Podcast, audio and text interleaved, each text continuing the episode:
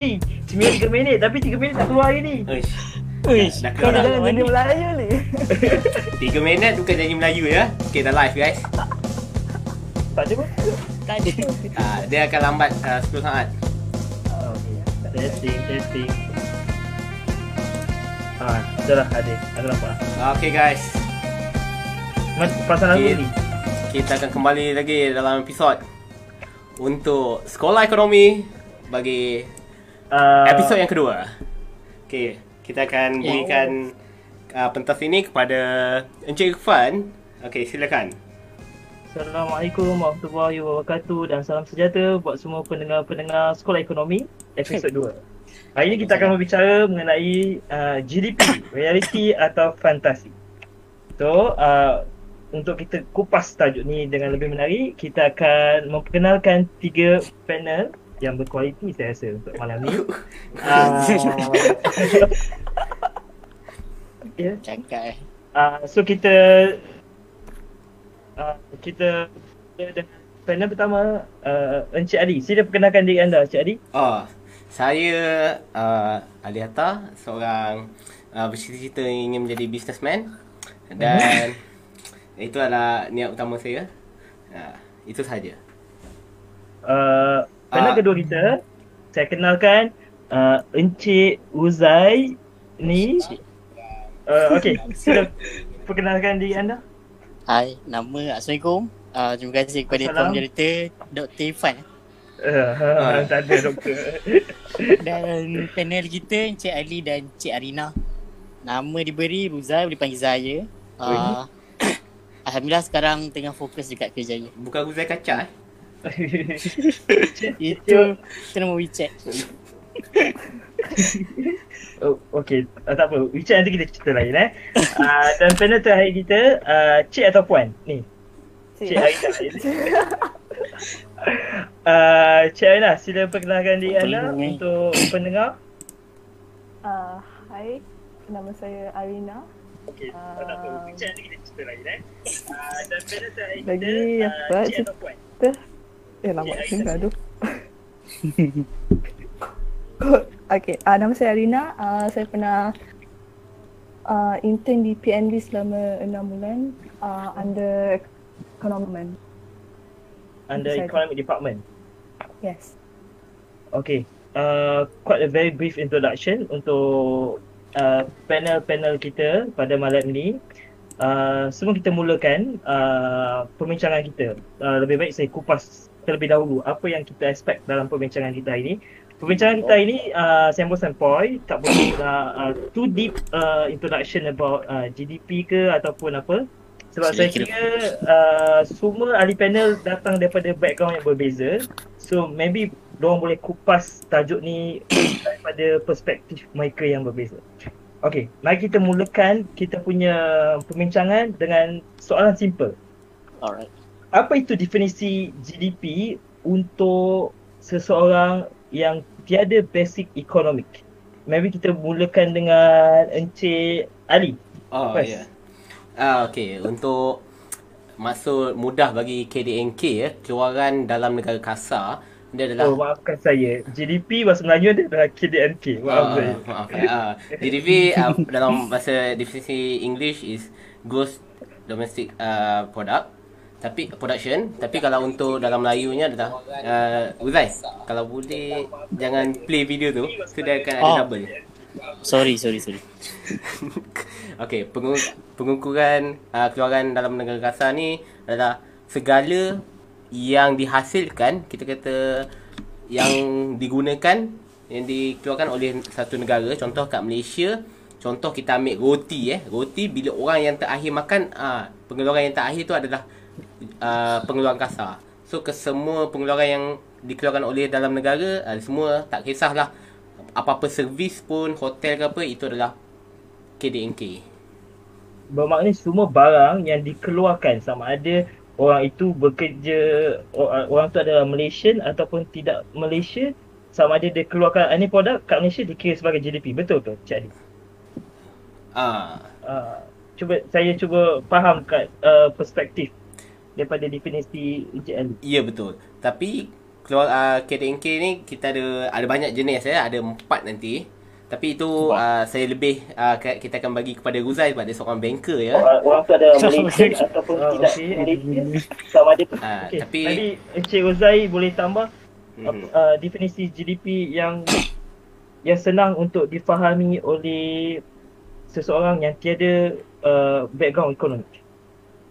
Uh, bagi saya pula, ah KDNK ni kiranya macam cam, uh, jumlah akhir satu pengeluar tu macam penghilang. Akhir dia punya produk, kita campur total, ah itulah KDNK.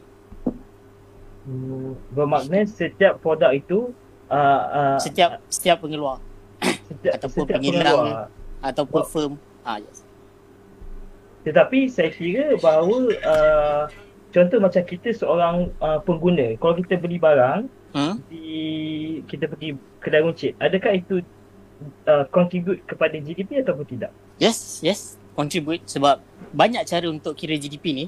Kalau yang itu yang Dr. Irfan cakap, eh sorry, masa Encik Irfan cakap, itu dah kira guna income approach lah. Pendekatan pendebatan di mana kita campurkan semua gaji, semua hasil, sewa. Ha. Oh, bermakna itu uh, uh, caraan kiraan yang berbeza lah. Bermakna ada income Yup. approach, ada production approach. Satu lagi. Yep. Okay. Uh, maybe kita pergi ke panel kita kita ketiga Cik Arina. Cik Arina, maybe Cik Arina boleh ungkai lebih mendalam uh, apa yang dimaksudkan dengan keluaran dasar itu sendiri.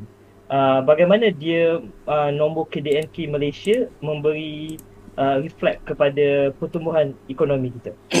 Hmm. Reflect. Uh, I think, okay, maksud saya, Tak apa, bahasa Inggeris pun okey. ah. Should be fine, don't worry. okay, uh, tak apa, I just mix up.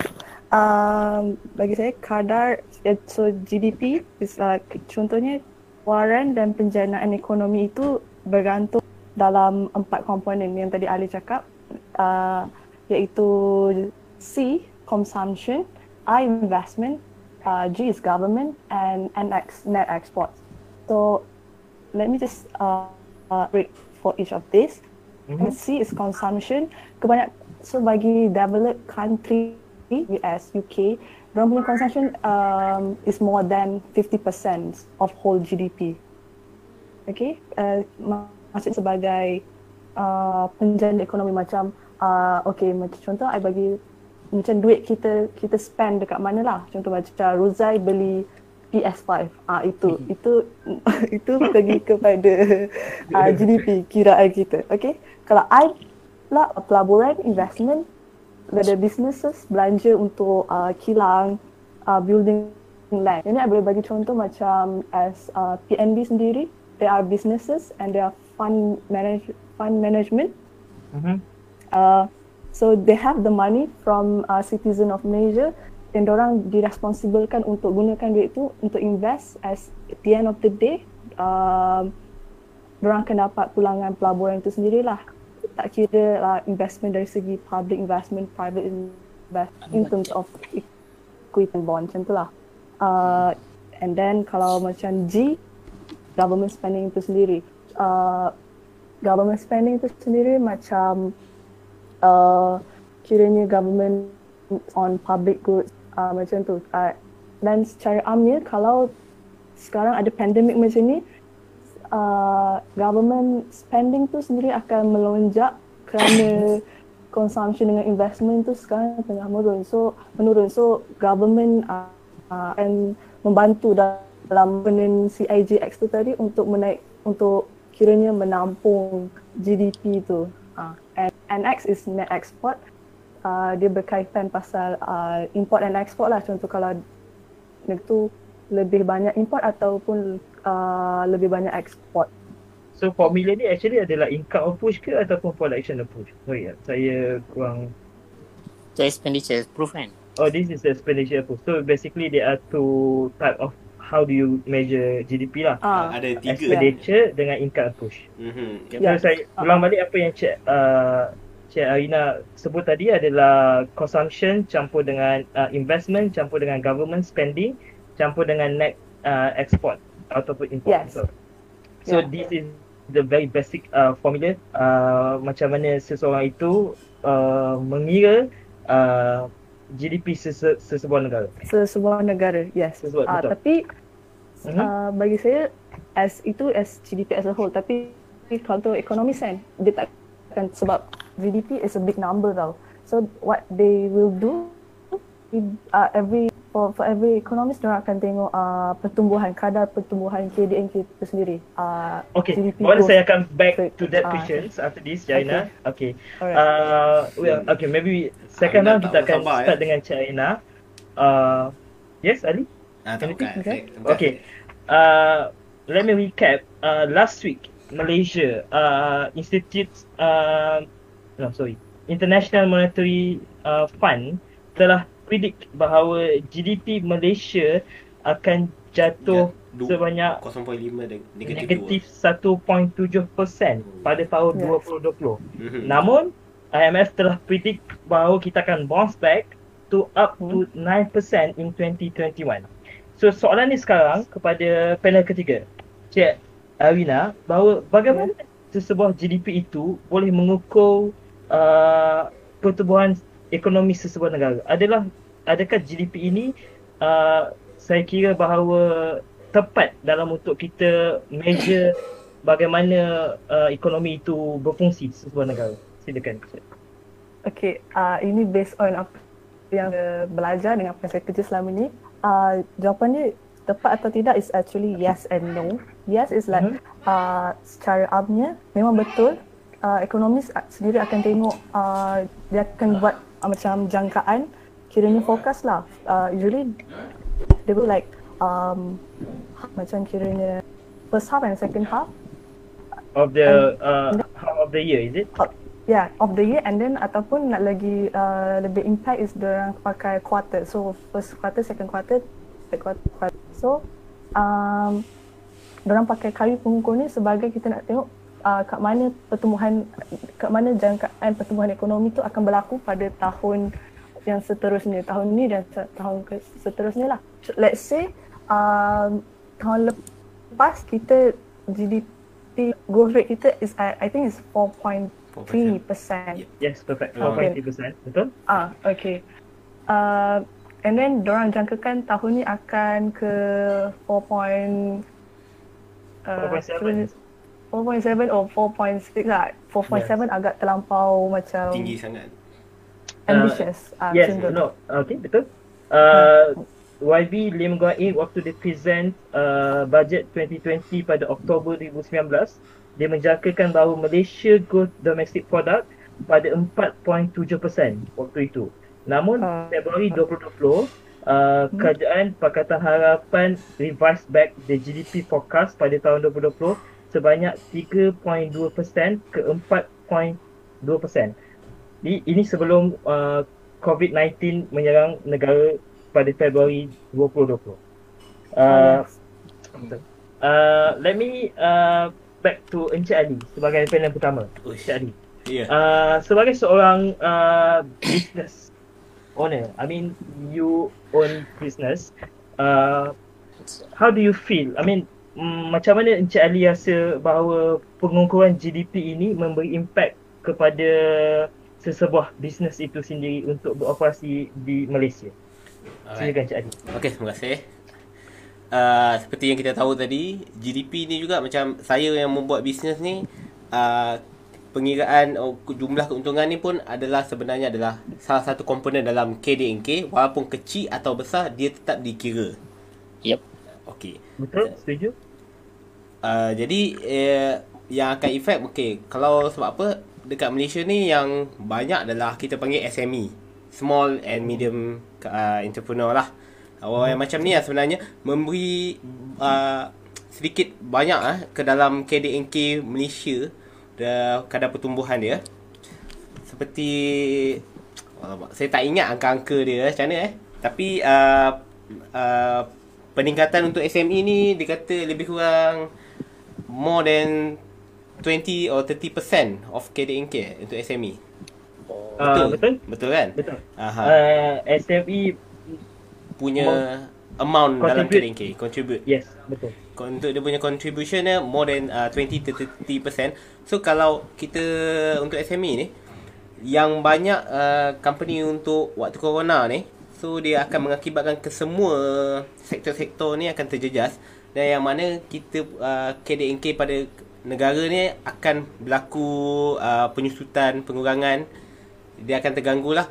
So apa yang kita boleh uh, untuk sebagai businessman juga kami punya keuntungan pun terganggu yang mana kita, kami mengalami keuntungan yang sangat sedikit berbanding uh, hari-hari biasa. Dan ini adalah masalah healthcare. Dia tak sebelum ni kita tahu uh, ni ni healthcare crisis.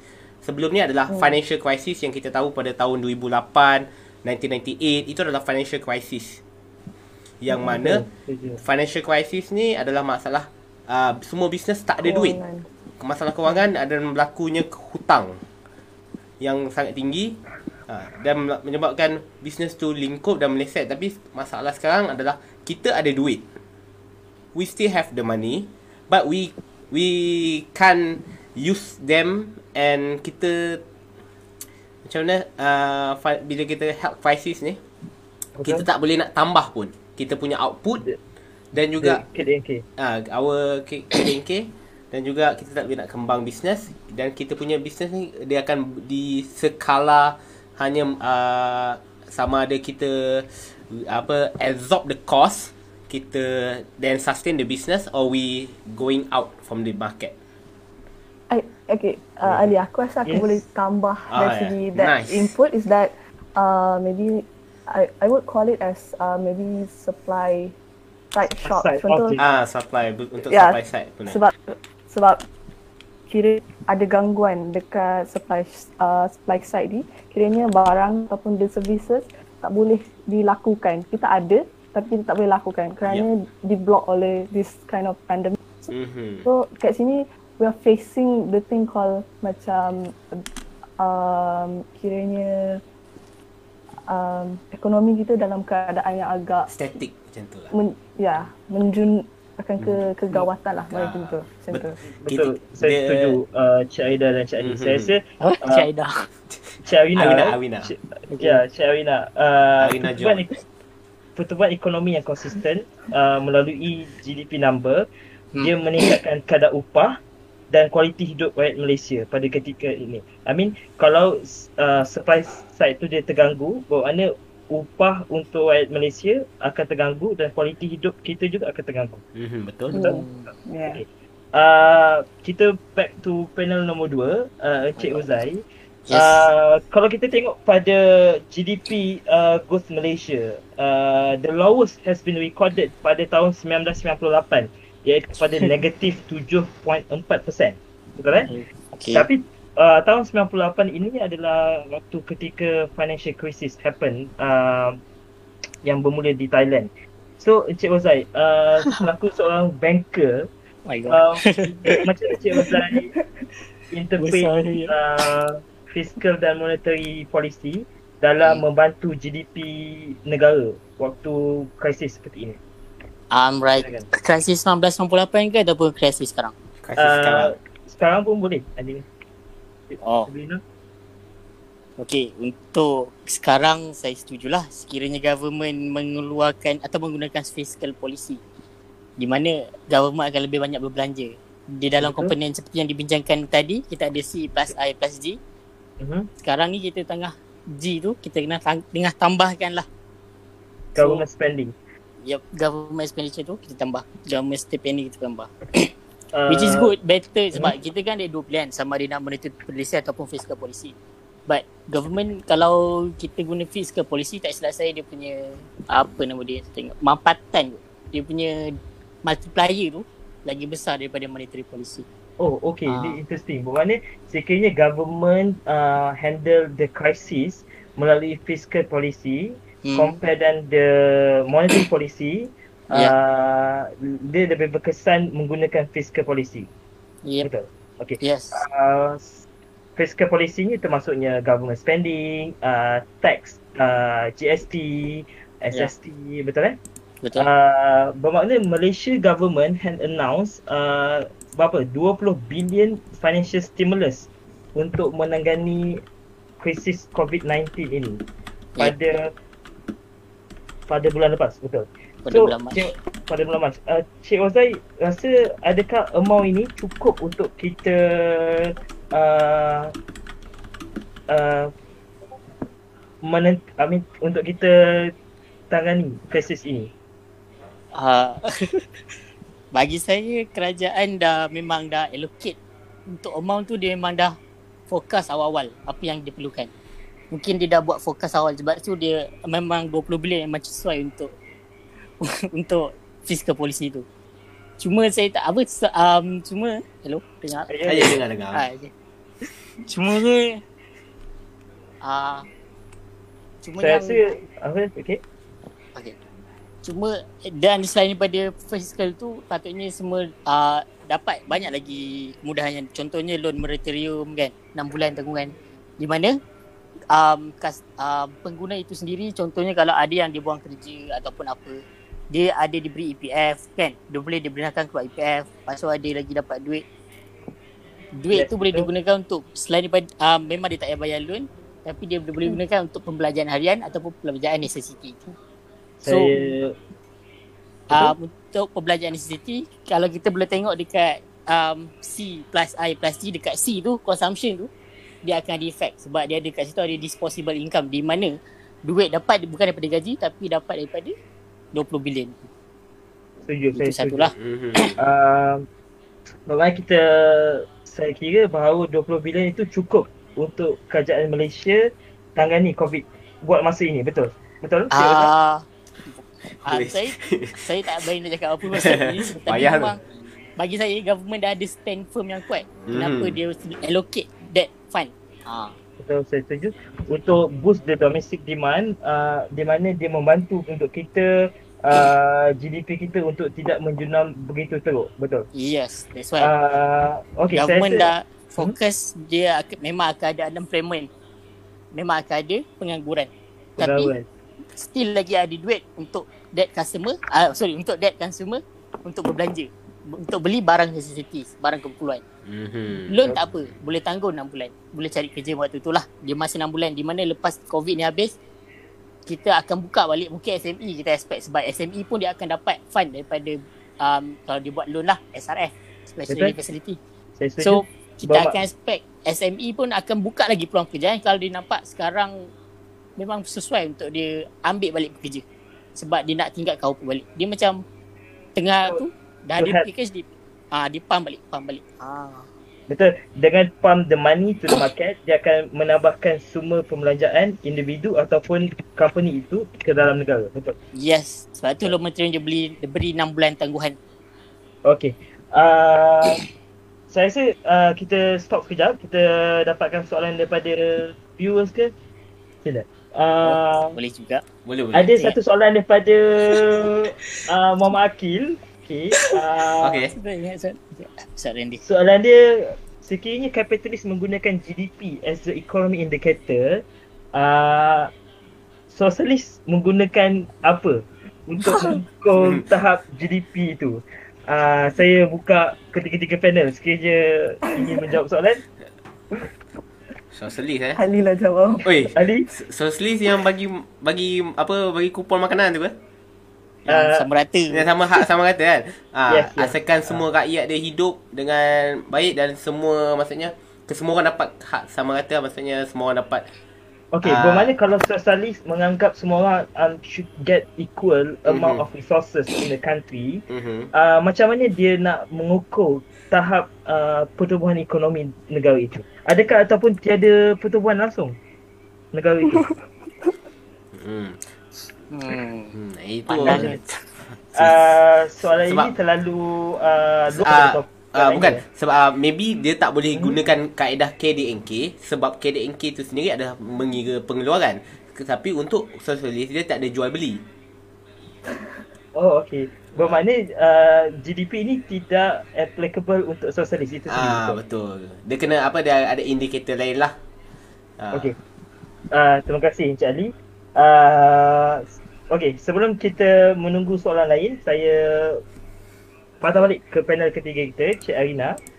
Uh, kalau kita study pattern GDP Malaysia uh, daripada tahun 1971 sampai tahun 2020, I mean tahun 2019. Oh. the highest GDP kita pernah record pada tahun uh, 73 saya tak silap saya 73 11.7%. Selepas itu kita record 1976 kita record se- 11.6% waktu itu. Uh, cuma saya nak soalan macam mana kita bila kita tengok uh, GDP number macam mana kita nak menentukan number itu adalah baik ataupun tidak baik? I mean the number is uh, bring one 1000 interpretation. Oh. So macam mana kita nak define uh, this is a good number for this year, uh, that's not a good number for that year.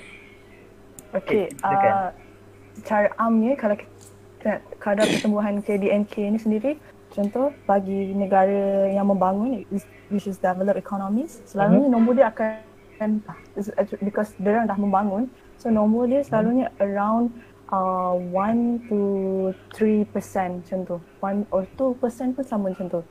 Tapi kalau macam negara yang sedang membangun, developing economies, uh, nombor tu selalunya akan lebih contoh kita that is developing economies um, is starting from 4 to uh, Malaysia, Mm-hmm. uh, China. So orang kita punya nombor tu around daripada 4 ke 6% macam tu. Itu secara. Secara nampaknya. Bermakna saya saya cuba memahami Cik Aina bahawa Hmm. sekiranya negara itu membangun daripada from developing country kepada uh, de- developed country, maknanya Ah. nombor itu akan semakin lama semakin mengecil. Betul? Yes. Uh-uh. Sebab tu masa tahun 1970 tadi yang you, you cakap tadi, Hmm? kita 76, punya around 11 uh, 11.6%. Yes. Sebab Pada tahun still- 96 sebelum recession tahun 98, Malaysia Hmm. dah recorded around 10% of GDP sebelum dia menjatuh kepada negatif 7.4 pada tahun 98. Waktu tu waktu Okay. recession. Okay, itu secara kan I cakap Hmm. itu secara amnya. Kalau contoh Yes. recession, Hmm. macam mana and then another thing kalau kita nak tengok na, mana kita nak tahu negara kita dalam recession or not is that kita tengok GDP dia. GDP Yes. kita is in inverse active growth. Maksudnya uh, dua kali two consecutive uh, uh, growth. Maksudnya untuk uh, first quarter and second quarter negative it should indicate the, the economy tu is in recession te- technically. Ah macam tu lah kiranya. That's how you define recession lah. Bila uh, dua conse- dua Consecutive uh, betul-betul negative conservative uh, the growth uh, Yeah. negative. So Yes. pada tahun 2020 kita masih menantikan uh, quarter first So, punya number akan di-announce pada uh, hujung bulan ni. Tak silap saya. Betul?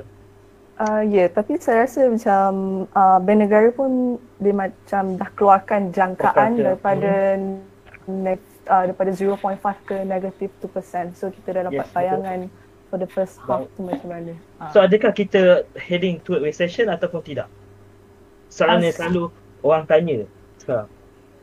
uh, I tak boleh cakap in terms of sebab it's just my own opinion kan. Mhm. Yeah, yeah. from what uh, for, so you take into account macam mana I nak uh, to macam mana I fikir will this country to be in recession? Kita tengok uh, first because of this pandemic. Secondly uh, this pandemic also uh, impact um, commodity prices macam oil sebab kita pengeluar. So pengeluar dan import. So those two things macam kiranya tengah very heavily in news right kan Mhm. So uh, bila benda ni dua macam sekarang harga minyak pun dah makin low. If I'm not mistaken dekat 15 ringgit, 15 dollars per barrel for today I think. Uh, 20, So- today is 26 apa? Okay, Okay. 20 ah so uh, kiranya macam kita tengoklah how this economy would be Uh, and uh, Towards- and yes. dia akan macam kita tengok per, per, uh, pertumbuhan kita tu akan melambat ke atau menaik macam tu tapi saya boleh macam jangkakan it will be in the recession lah sebab and then and then what I've learned economists kan dia akan tengok historical trend tau so every 10 yes. 10 years. uh, will dia kira macam a reset lah actually macam tu so Mhm. Betul. economy Saya- will reset reset Macam yin and yang Saya lah. setuju dengan pendapat Cik Arina, kalau kita tengok trend pada tahun 2009, GDP Malaysia mencatatkan negatif 1 negatif 1.5%. Uh, tahun 98 negatif 7.4. Uh, tahun 85 negatif 1.1. So basically if you study the pattern, you will get the answer that this year will be negative as well. Betul tak Cik Arina? Yes. Uh-uh. Okay, uh, kita dapat satu soalan daripada uh, pendengar yang lain. Uh, soalan daripada Muhammad Akil. Uh, Ouch. uh, Okay, business. Kita ada? online business yang tak berdaftar dengan security SSM. Aha. Uh, adakah counted dalam uh, GDP?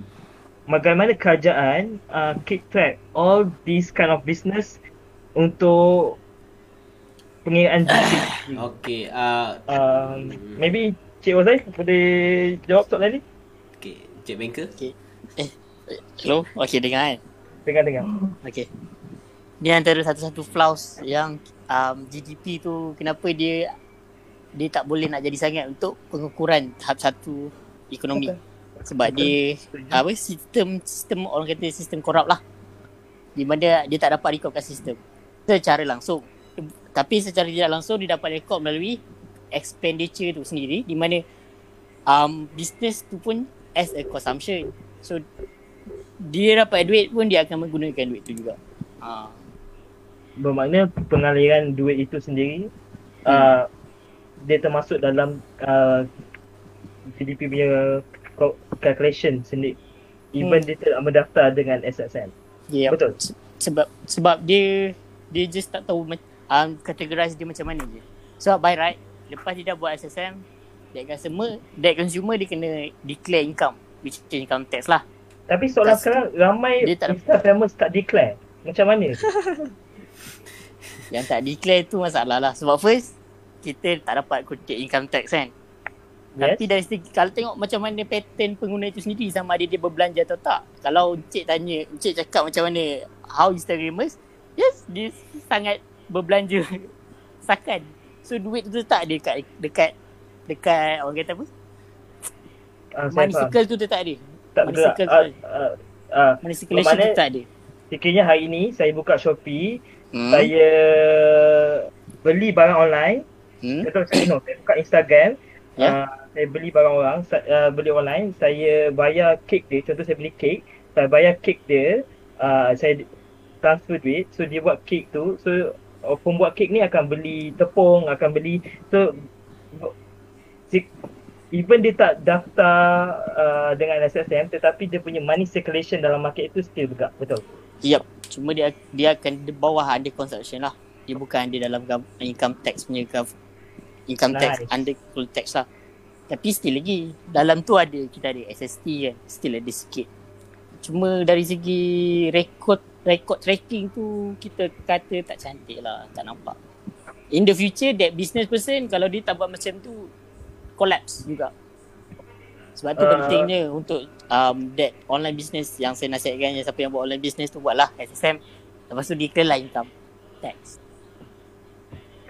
Ber- ber- bermakna dinasihatkan untuk mendaftar dan membayar teks itu sendiri betul. Ya. Hmm, betul. Sebab kalau dia nak buat loan apa-apa pun sama ada kita kita nak record, kita nak proof yang dia memang ada sustain business. Dia ada bayar tax semua kan. Bukan semata-mata dia cakap dia ada business. Tapi yes, secara kasar kita tahu dia berbelanja. Cuma mana source of income dia? Apa apa dia punya proof? Yang di, yang paling ketat kalau dia nak dia nak tunjuk proof dia, dia kena declare income tax lah. Kena data SSM, something like that. Sure. Uh, terima kasih uh, Uzai. Uh, I think soalan terakhir yang selalu ditanya oleh uh, orang-orang yang tiada basic economic. Apa itu beza bila dia baca report, dia akan perasan ada nominal GDP, ada real GDP. Betul eh? Uh, saya pun sometimes confused with this part. Uh, maybe Ali boleh explain what the difference between real GDP and the nominal GDP. Oh, kalau soalan teks tu saya boleh jawab banyak sikit lah. Apa dia? Sorry. tak ada. Uh, okay. Untuk uh, soalan ni, uh, tapi uh, boleh saya nak tambah sikit untuk uh, soalan sebelum ni yang Uzai tadi. Ah boleh boleh boleh. Tak ada tak ada. Ah untuk yang soalan akhir tadi ya, online business eh. So sebenarnya uh, walaupun uh, untuk orang yang di luar sana ni bukan nak tambah nak nasihat lah untuk orang pengguna buat online business ke apa, just declare je sebab apa? Kerajaan takkan ambil duit tax sekiranya below 2000 atau 1500. So uh, declare je tak ada masalah macam saya buat business uh, tak sampai tinggi sana pun tak sampai 5000 so takkan kena income tax lah. So just declare je 2000 revenue ke 2000 profit tu? uh, revenue. revenue. Yeah. So you have to declare lah to LDN. Uh, ya yeah, betul kena declare kat LDN. Ah uh, dan declarationnya mudah je, tak tak susah pun. Okay. Next untuk soalan uh, yang kita selalu ditanya-tanya eh, nominal dengan real GDP eh. Yes. Apa beza dia Cik Ali? Ah, Cik Ali. Wish. Nominal ni uh, sebenarnya kalau dalam bahasa Melayu nominal lah. Nominal ni kalau kita GDP pada tahun inilah kita kata macam GDP tahun ni uh, kita Semasa. ki, semasa, Semasa. kita ah, yeah, that's the word. Semasa. semasa Yeah. kita kira Yeah. uh, contoh kita harga dia akan dibagi dengan harga barang ya adalah Hmm? pada eh adalah tahun ini punya maksudnya hmm. tahun 2000 contoh kita 2020 kita akan ambil pada 2020 punya GDP kalau kita ambil real GDP kita kan over kan kita akan uh, mengikut harga barang tu pada harga harga asas. Ataupun kita panggil dia harga asal lah yang mana kita akan plus minus dengan inflation. Iaitu inflasi kadar inflasi. So pada harga barang meningkat pada harga kita kalau tak pada harga asal. So sebenarnya GDP tu meningkat antara sebab harga barang yang naik ataupun uh, GDP itu sendiri yang meningkat disebabkan pengeluaran yang meningkat So saya kira bahawa penggunaan uh, real GDP lebih tepat. Ya, betul. Betul? Penggunaan real Sebab- GDP Sebab dia mengambil uh, inflation dalam pengiraan itu sendiri. Ya, betul. Okay, nice. Saya boleh Uh, tambah sikit. yeah, sure. Aina. Sikit je lah tapi uh, uh, selalunya ekonomis dia akan gunakan uh, nominal which is semasa kalau Hmm. orang in terms of dia nak predict for Future. uh, quarter, Quarter, quarter. no, different quarter tu macam yang I cakap tadi first second quarter Oh, So, yang ada empat quarter. real is more of like dia tengok as a, dia macam tengok Long long, period of time macam tu ah betul lah Betul. Maknanya uh, And uh, for the short term orang akan guna nominal, for but the long term time series orang akan guna real term. Betul. Real GDP. Real GDP sorry. real ah yes ah Okay, kita ada soalan ke daripada pendengar? Kita tengok. Uh, Hey, so, Oh. tak ada soalan lagi. Uh, kita pun sudah lebih daripada setengah jam bersiaran sebab target kita cuma 30, 30 minit saja. Uh, okay, uh, to conclude kita punya perbincangan malam ni, uh, saya akan bagi, okay, ada adalah soalan daripada Muhammad Akil. okay. Okay, dipersilakan Muhammad Akil. tak bagi kita tunggu jap soalan daripada Bagus lah Muhammad Akil Aktif Jiwa yang proaktif. Yes Ali Ali boleh bagi dia uh, macam pendengar setia. Top Oh. fan Top fan eh? Oh, Top no. fan. Uish.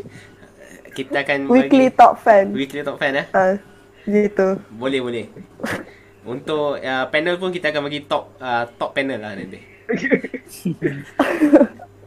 Tak apa uh, Sementara kita tunggu soalan daripada Akil uh, Maybe setiap panel kita conclude uh, Conclude dua, dua minit saja uh, Baru dua minit berapa je kau. Banyak setiap saya uh, GDP uh, bagaimana kita membantu untuk menaikkan GDP sebagai uh, from uh, business owner, from a banker dan from uh, someone fresh grad. Uh, macam mana kita nak naikkan GDP, membantu GDP Malaysia untuk sampai to the developed country. Kita mulakan dengan Ali. Eh, kita bagi kat banker dulu lah. Saya kurang sikit. okay, uh, anyone can start.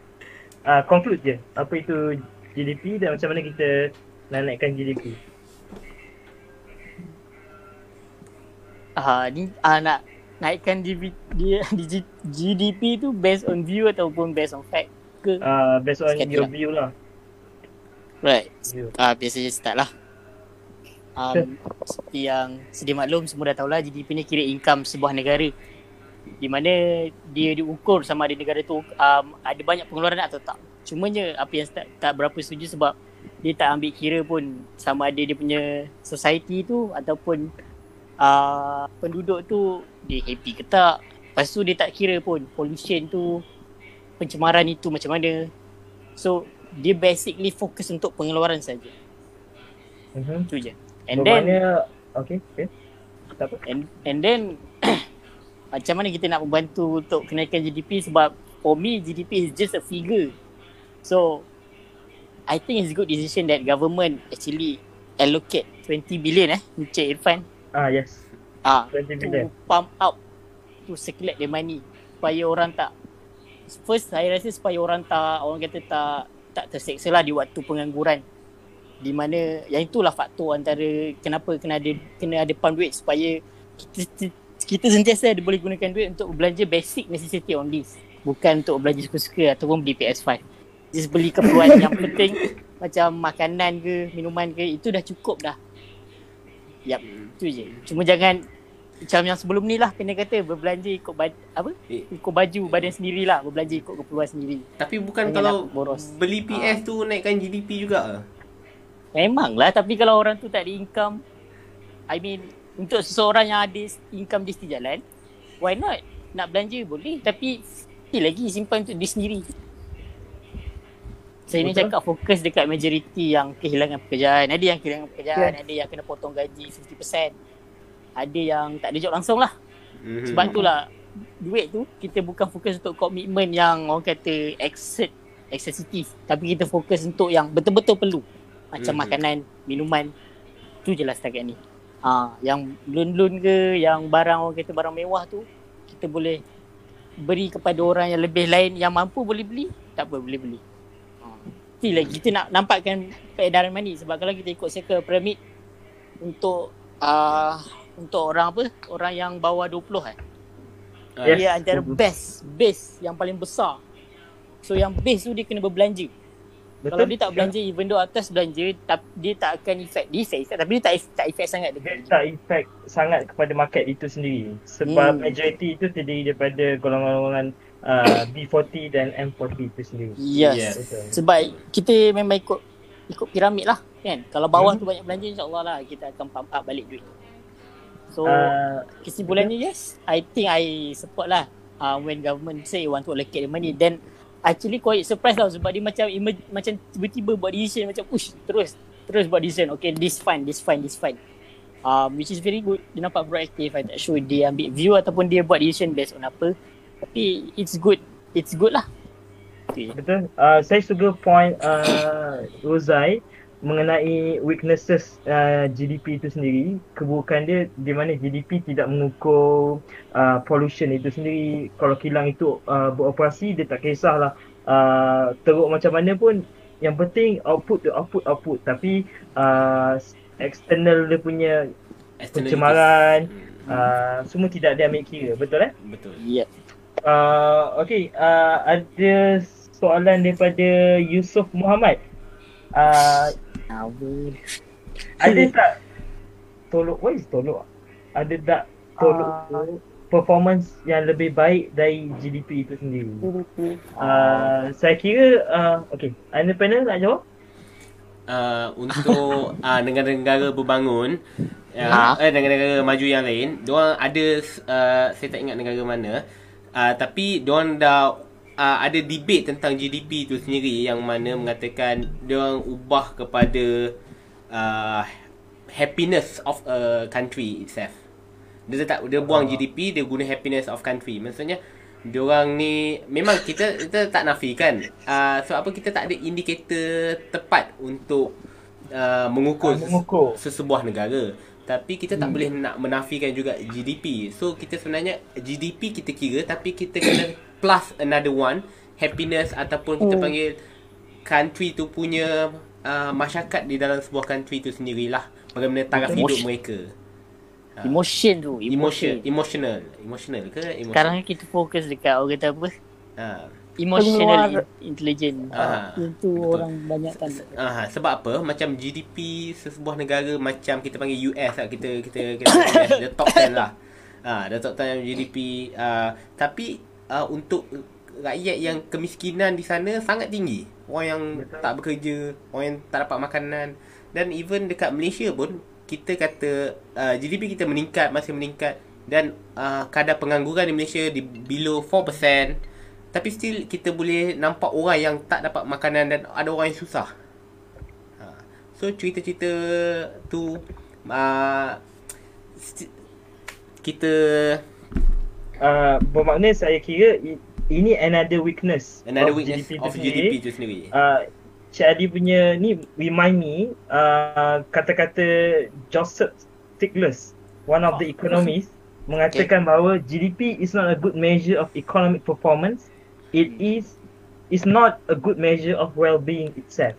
I Yeah, mean well. GDP itu tidak mengukur bagaimana seseorang itu hidup lebih baik ataupun tidak. It just mengukur uh, production yang lebih banyak berbanding negara-negara lain. Ya betul. Uh, terima kasih Cik Ali. Maybe Cik Aina uh, to conclude 2 minit daripada Cik Aina to apa uh, conclude discussion kita hari ni. Silakan. Esok lah. Kira tak ada-ada eh. Lama nak fikir tu. Okay, okay. Dia tak Okay, jadi. uh, Cik Arina. Silakan. okay. okay, I rasa conclusion is actually same je. So kiranya, okay kita tahu uh, GDP ni digunakan di, uh, gunakan secara meluas untuk mengira uh, kadar pertumbuhan negara tetapi tidak semestinya ia tu uh, kiranya uh, uh, alat yang sempurna untuk kita tengok kesejahteraan ekonomi itu sendiri. Uh, itu tidak lah maksudnya it is not a perfect instrument kalau kita nak sebab dia ada a few argument yang macam Ruzai dengan Ali pun dah sebut tadi kita tak tahu in terms of uh, environmental and then in terms of equality pun tak boleh tengok walaupun se- sebagai contoh macam flaws in developed countries macam Mhm. US even though GDP banyak tinggi but orang punya uh, inequality gap is very very uh, huge So jurang antara miskin dan kaya tu still ada. So dia dia tak men, melambangkan in that term. It, it, it's part of dia punya argument juga dekat situ sebab dia just menunjukkan emphasis on action not on the uh, well-being of the economy itself. Betul. Setuju. Betul. Hmm. And then uh, I rasa apa lagi ya? Ini cakap apa?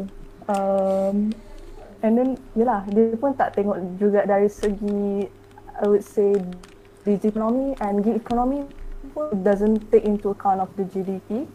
Contoh uh, yang uh, cakap um, tapi it's still a reliable gauge for economies to know to identify where is this um, country will go in the, in in 2020 to, to forecast dia punya Direction. economic growth. Mhm. Hmm. Mhm. Betul. Setuju. Betul betul. Uh, Saya ikut. Ada apa-apa nak ditambah oleh Cik Adi? Uh, saya setakat ni uh, tak ada dan saya sangat berpuas hati. Uh, Apa? Kuati. Okey.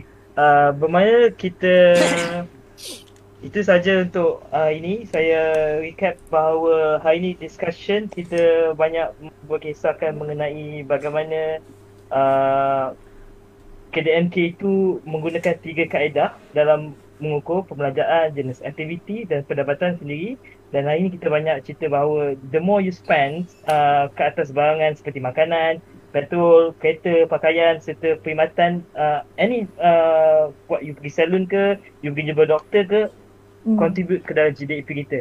Betul? Ya. Betul. Uh, okay, uh, terima kasih kepada ketiga-tiga panel kita untuk hari ini. Uh, terima kasih semua pendengar. Uh, Assalamualaikum. Waalaikumsalam. Waalaikumsalam. Salam. Eh Ali tak ada lagu ke aku? Eh, Lagu ini, lagu ini. Ada ada. Lagu. Teng ni ni ni. Stop, stop, stop, stop, stop. Clap. What the fuck? Aku geram dengan Akil. Eh, eh, kau eh, tak bagi lah, tak bagi lah. Apa pasal lagu? Eh dah lah belum. Belum ah. Kau dah live tak? Oh, dah habis live kan? Ah,